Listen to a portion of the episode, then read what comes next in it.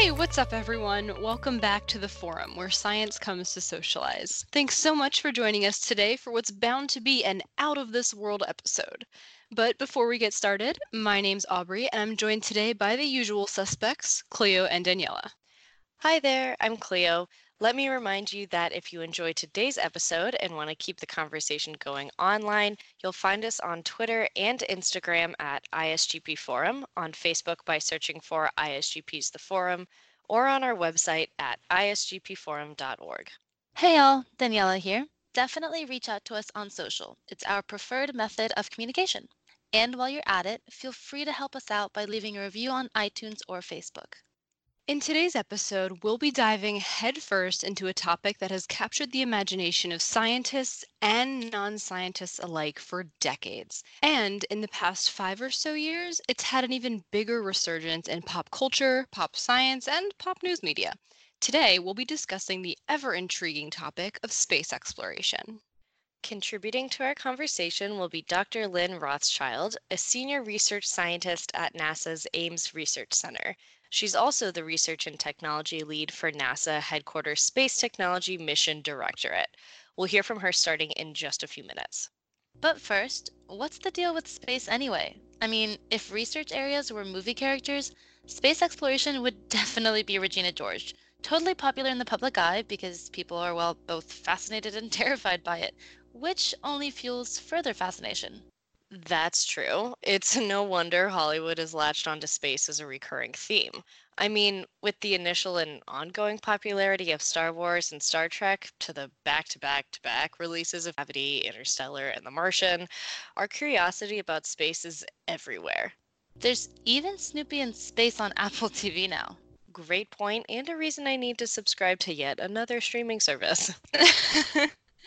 well, we'll get back to some of these pop culture phenomena in a bit, mostly by way of analogy, but they really do illustrate a powerful point.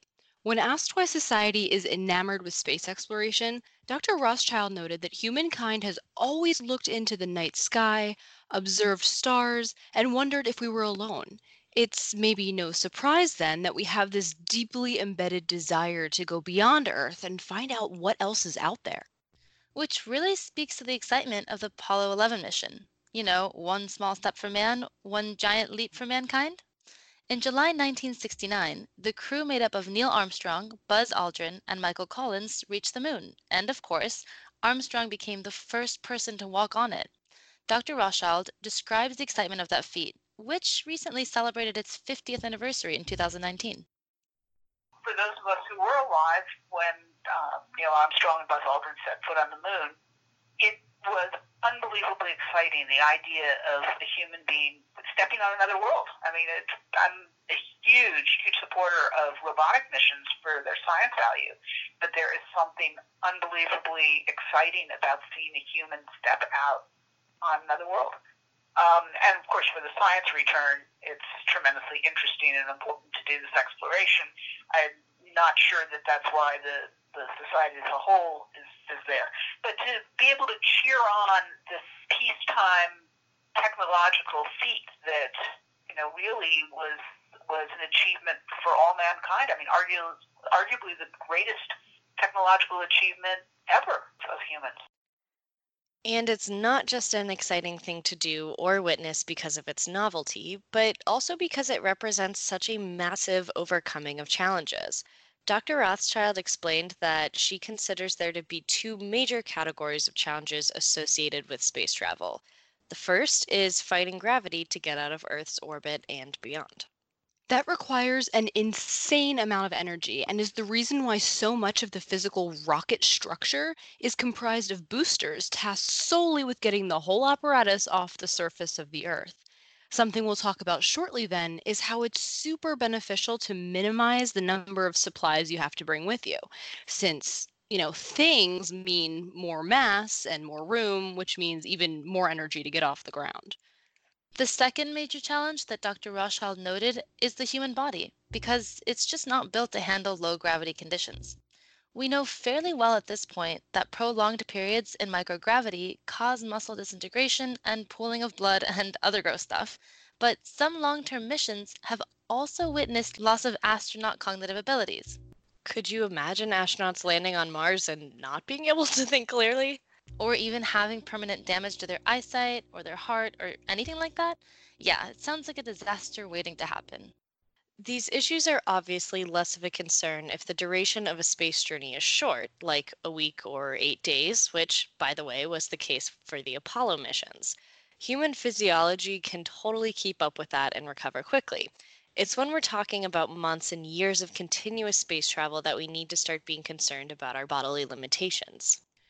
So, these are the two major factors that Dr. Rothschild identified. Her work can be said to apply to the first one, and to introduce her background and the rationale for that work, let's hear from Dr. Rothschild directly. My specialty is microbes.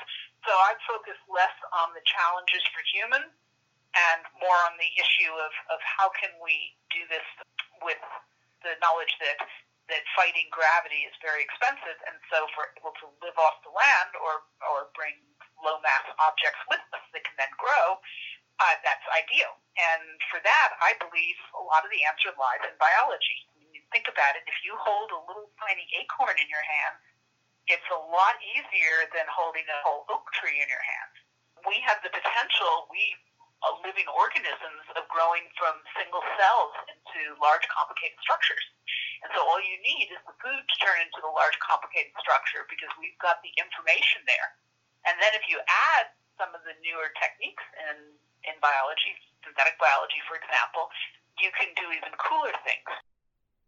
Dr. Rothschild is an evolutionary biologist by training, and she's inspired by the diversity of organisms that have evolved over the last 4 billion years.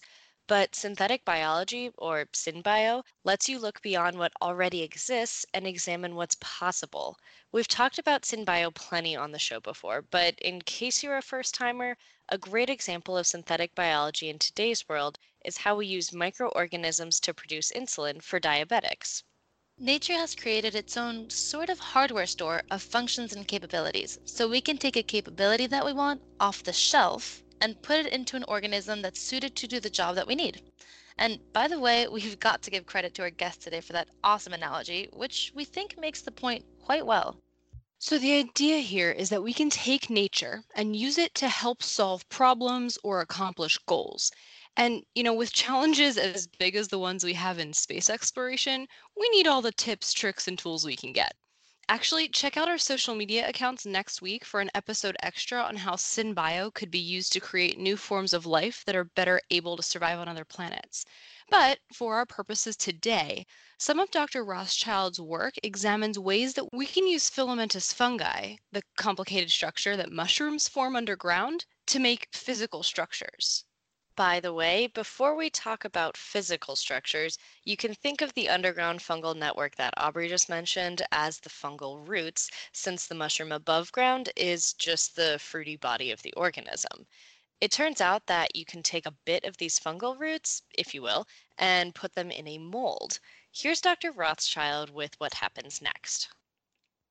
So, say you have something the shape of a okay, just something silly like a cup, and you put the, the some filaments in, and then you give it something to eat. And fungi are really good at eating anything, basically. So, say you put in some lawn scraps, some grass clippings, or maybe your coffee grounds, or, or whatever, and you seal it up, and you let the filaments fill it. So, you're now talking about filaments that sort of look like um, grayish, brownish cotton, and they fill this this cup mold and then when they've completely filled it, you can take off the cup, you can bake it, and you can end up with something in the shape of a cup. That's legitimately the craziest thing I've ever heard. It gets even more interesting. She said that her students used this method to make a stool. It's not huge or anything, but you can definitely sit on it and it's fairly lightweight, which again is beneficial if you're trying to reduce the mass of the stuff you're bringing with you to space in the first place. But it wouldn't even matter if it was lightweight. What if you just need to bring a handful of the starter filaments with you in the rocket, and once you land, those filaments could eat something from the surface of the planet you're traveling to? You can make a stool once you get there. Locally sourced stools on Mars. I like it. well, we're only talking about a stool to continue the example. You could theoretically create a whole bunch of space sort stuff if, of course, you designed a fungus that eats the planet's soil, for lack of better terms. For instance, you could think about constructing an entire habitat. Because, in case you missed it, this isn't a galaxy far, far away. This isn't Star Wars, and we can't just exist on the surface of another planet the way we do here on Earth we actually have to figure some things out, kind of like Matt Damon's character in The Martian. Dr. Rothschild's vision is creating igloo shaped structures out of a filamentous fungi. Imagine blowing up a double layered bag, like a pop up tent, and letting the filaments grow between the layers. And voila, you have the shell of a habitat that you can grow on site in whatever location you want. And not to get too off topic, but this revolutionary way of creating structures can even be useful here on Earth. For example, an architect friend of Dr. Rothschild has been advocating for using this approach in disaster relief efforts. Think about it. You could have first responders out in the field and they pop up a fungal structure on site and then use it to protect medications or supplies. Or maybe there's an earthquake and tons of people have been displaced. They need shelter you could build these structures for temporary housing pretty quickly. Just to get a little interdisciplinary here, the structures are basically just dried mushrooms, so they're totally biodegradable when you're done with them. Leave it to Cleo to point that out, but all jokes aside, that is a great point. Okay, so getting fungi to eat what's found on the surface of another planet is one thing, and it sounds like it's an interesting tool to create habitat, but we'd need other tools too, right? Howard Wolowitz's space toilet comes to mind. You know, Big Bang Theory's resident astronaut who journeys to the International Space Station to install a receptacle for human waste. okay, point taken. But instead of space toilets, why don't we talk about medicine? Think of astronauts going on a journey to another planet and needing to take care of their health. Let's let Dr. Rothschild explain the concept of an astropharmacy. Basically, the issue is that you don't have pharmacies open 24 7 on the surface of the moon or Mars or any other place. You know, you obviously have to bring your drugs with you. But you've got two issues there. One is you can't possibly bring every drug that you might need. There is an astronaut first aid med kit. You can find it online with a hundred or so drugs, but that's not going to be everything you could possibly ever need and treatments change. But worse than that is many of these things will eventually degrade. So again, fine if you're just going to go on an Apollo-style mission or a few months even on ISS. But if you're going to have a two and a half year-round trip or longer, you need to increase the stability. And so what we've been researching is the ability to make very tiny amounts of drugs, so just enough for maybe one or two astronauts, on demand very quickly from precursors that are stable for long periods of time, preferably at room temperature.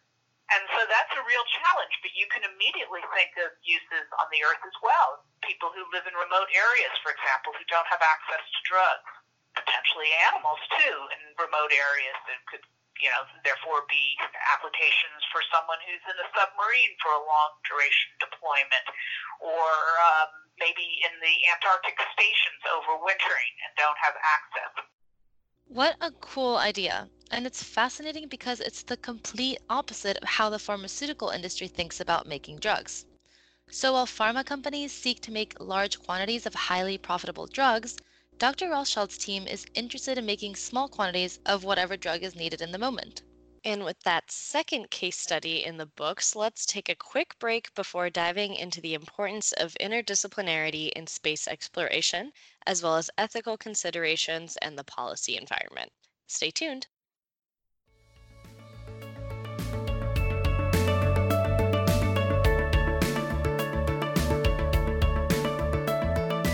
Are you a high school science teacher interested in using our podcast in the classroom? We've got you covered. The Forum is proud to offer podcast based educator resources consisting of comprehension questions, activities, and lab assignments to facilitate student engagement and learning. These packets, covering topics like climate change, solar energy, and synthetic biology, are free to download at our website, isgpforum.org. Happy teaching!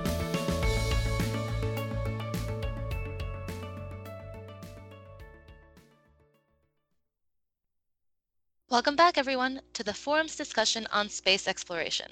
Before the break, we were discussing some of the science and technology tools that exist to address major challenges in this area, like the need for habitat and medicine. Because of the vast number of things we need to make visiting other planets a reality, it makes sense that we need expertise from many different disciplines here. We've already discussed a need for expertise in synthetic biology and even molecular biology, but there are obvious needs for geology, atmospheric chemistry, engineering, and architecture too. I mean, think of all the questions you need answered. How will you construct your habitat? Will the material be fireproof? What are the structural components? Eh, with that last question though, if Earth's gravity can handle it, it'll be fine off planet because you've got so much less gravity to deal with. True, but the point there is that there are a lot of things to think about, including ethical considerations, even. Actually, Dr. Rothschild noted the extreme importance of ethics when it comes to space exploration. Consider the need for planetary protection. In fact, we actually have international protocols in place that aim to protect other planets from us as well as protect us from other planets, you know, in case there ends up being life elsewhere. And yes, this applied to the moon back at the time of Apollo 11 too. Actually, because of a concern that there might be microbes on the moon, the Apollo 11 astronauts were quarantined for a bit after they got back home. Of course, we know now that there's no life on the moon, but there are definitely places we're still interested in going to where that's still an open question. Because of this, it's important to have international agreements dictating best practices for interacting with other planets. Here's Dr. Rothschild with more. So, to me, as a scientist, the greatest tragedy would be if there was a, a separate life form on Mars. So, a, a second example of life.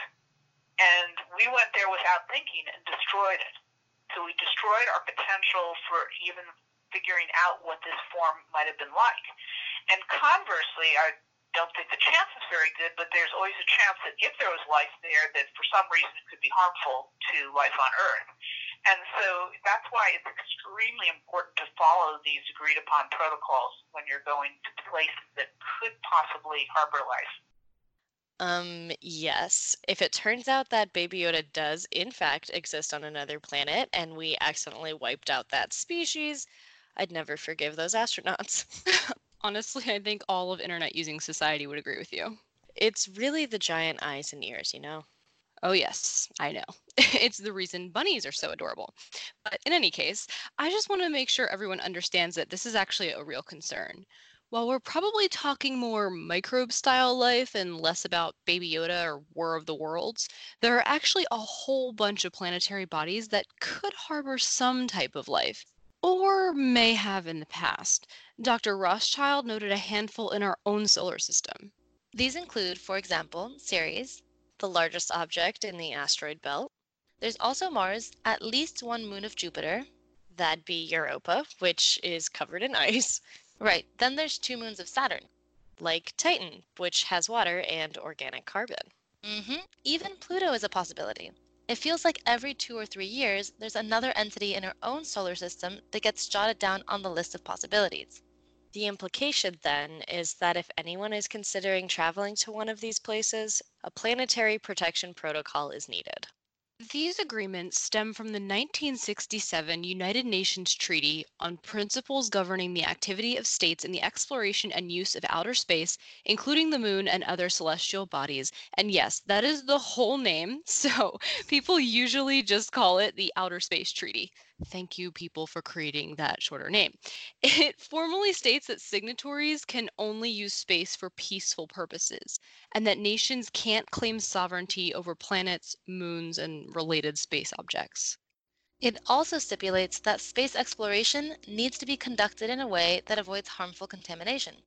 And in case you're wondering how individual planetary protection protocols are developed, it's the job of the Committee on Space Research, or COSPAR, which is part of the International Council of Science, which then consults with the UN. Once a planetary protection policy is established, countries are responsible for ensuring that anyone from their country abides. So, for example, in the US, it's not just NASA that needs to follow these rules, but so does Elon Musk, Jeff Bezos, and anyone else standing up their own space exploration program. But do they? Will they? How effective are these planetary protection policies? Here's Dr. Rothschild. The concern I have is that it's unenforceable. I mean, what would happen if some rogue country, maybe it's one that didn't even sign the treaty, or maybe, you know, a rogue individual or whatever decides to crash a terrarium of organisms on the surface of Mars? What are you going to do about it? You're going to really start a war over it? Are you going to try to put a country in jail? It's not.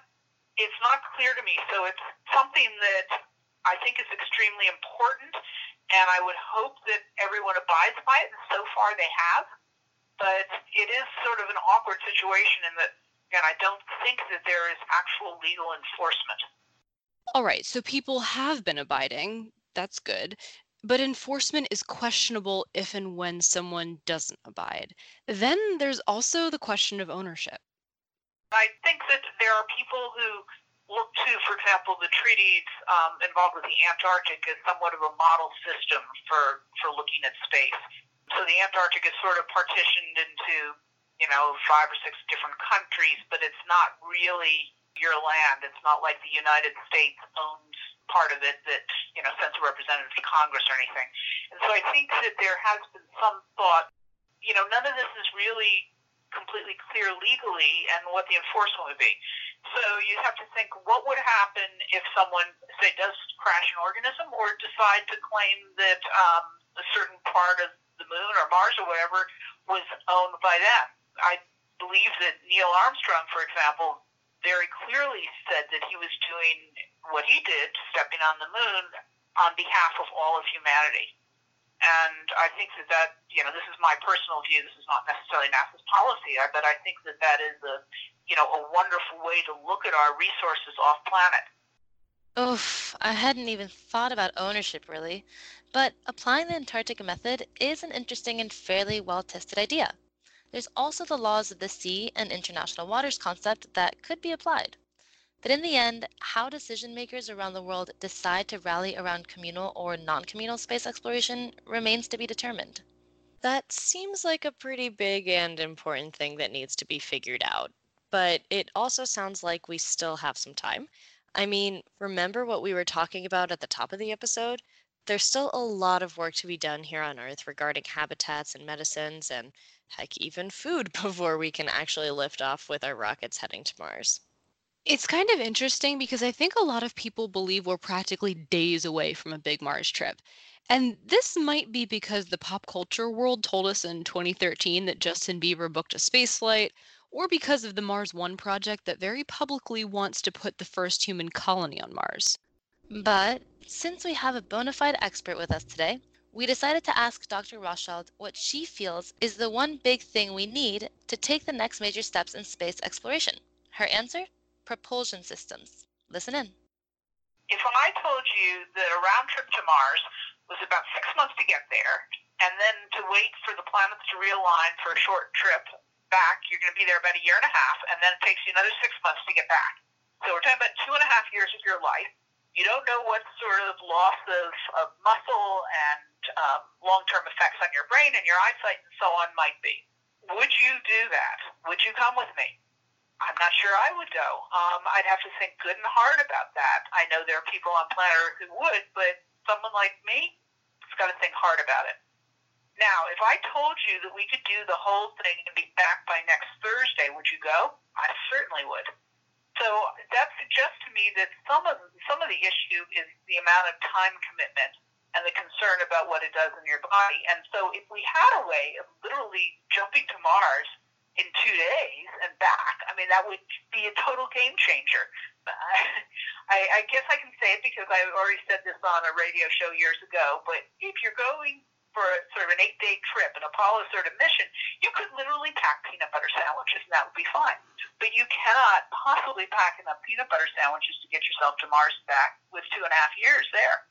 So that's when you have to start thinking about habitat and food and clothing and psychological stress and all these other things that play. And these are some of the things that, again, we, we're focusing on as we go from, first of all, these very quick trips to the moon to longer duration stays, and then secondarily going forward to places like Mars, which are going to be a much longer trip. Would you go with her? Um, an eight-day trip to Mars. I would strongly consider it. Eight days is like a vacation, right? I would absolutely not do it. I am never leaving this planet. Um, okay, completely different answers. I'm somewhat more on the fence. Part of me would love to go to Mars, but also kind of scared of what could be out there that we just don't know about yet. So at this point, it's time that we start wrapping up. And I think it'd be nice to end full circle by looping back to how we started this episode, with a few last comments on why we want to be exploring space in the first place. I mean, be honest, have you ever wondered why we spend money on space research when we have all kinds of problems to solve here on Earth? You definitely wouldn't be alone. But you'll notice that throughout today's episode, we've peppered in examples of how the technologies being explored for space could also be useful here at home, like the fungal habitats for disaster relief or finding new ways to produce small amounts of medicine on demand. So, why don't we just fund those projects directly without the space angle? Well, there's really no economic incentive to do so, right? I mean, there's no economic incentive for drug companies to help out with producing orphan drugs. If there was, there'd be no orphan drugs to begin with. Exactly, Cleo. That's exactly it. Dr. Rothschild explained that when you're dealing with space, a place where there's literally no existing industry or investors to compete with, we can come up with game changing solutions that could eventually spin off here on Earth. A quick shout out to my friend Jess, by the way, who's trying to develop better solar panel materials in space with the help of microgravity. You go, Jess. but even more importantly, Dr. Rothschild thinks it's critical to keep pushing forward with space exploration because it keeps us inspired. Here's our last clip of the day. Being explorers is something that's part of our nature. We are not, as human beings, well fed cows. And I like to tell people about when I was in Africa for a field trip once, and I went into a school in the uh, outskirts of Nairobi, which was literally in a slum. I mean, two thirds of the kids were orphans. These kids came in to talk about planets and life and so on on a day that wasn't even um, a school day; it was a holiday. And the excitement in their eyes, and these kids, from the point of view of us in the materialistic West, had nothing but these kids were really psyched about this. And I think the reason is is that we all want to participate in the greatest achievements that humans have produced. It's not an either or. We as humans are are curious about the world around us. We're explorers. We're naturally scientists. And to say that we are well-fed cows, and once we're all well-fed cows, we can think about these other things is is crazy. It's, it's a totally false dichotomy. We need both. And that's why you don't stop on space exploration. It's going to keep us going and excited. Now, of course, there are also technical reasons where, you know, we could talk about other implications, but I, I did want to leave with that thought that that it's not an either or, but that it's part of our humanity really to do these sorts of things. And with that, we hope this episode has proven a bit inspiring to you. Conversations about space exploration are always exciting, and we hope you've learned a bit about some of the cutting edge research that's going on to make far space journeys a reality in the future. Today on the forum, we discussed the reasons for exploring space in the first place, what technologies are being developed to help, the ethical concerns associated with space travel, and how international policies play a critical role. Which of the research projects we mentioned excited you most? Do you think there's real potential for dual use of these technologies, both out in space and here on Earth? And would you be interested in a trip to Mars if it were only eight days long? Hit us up on Twitter and Instagram at ISGP Forum or on Facebook at facebook.com slash ISGP Forum to let us know. Thank you to NASA's own Dr. Rothschild for joining us today, and thank you all for listening. We'll catch you back here in two weeks' time for another brand new episode right here on the forum.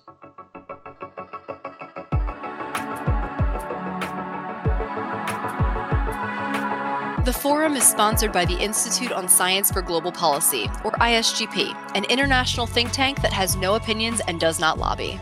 Any views expressed in the preceding podcast are those of the speakers and are not endorsed by ISGP.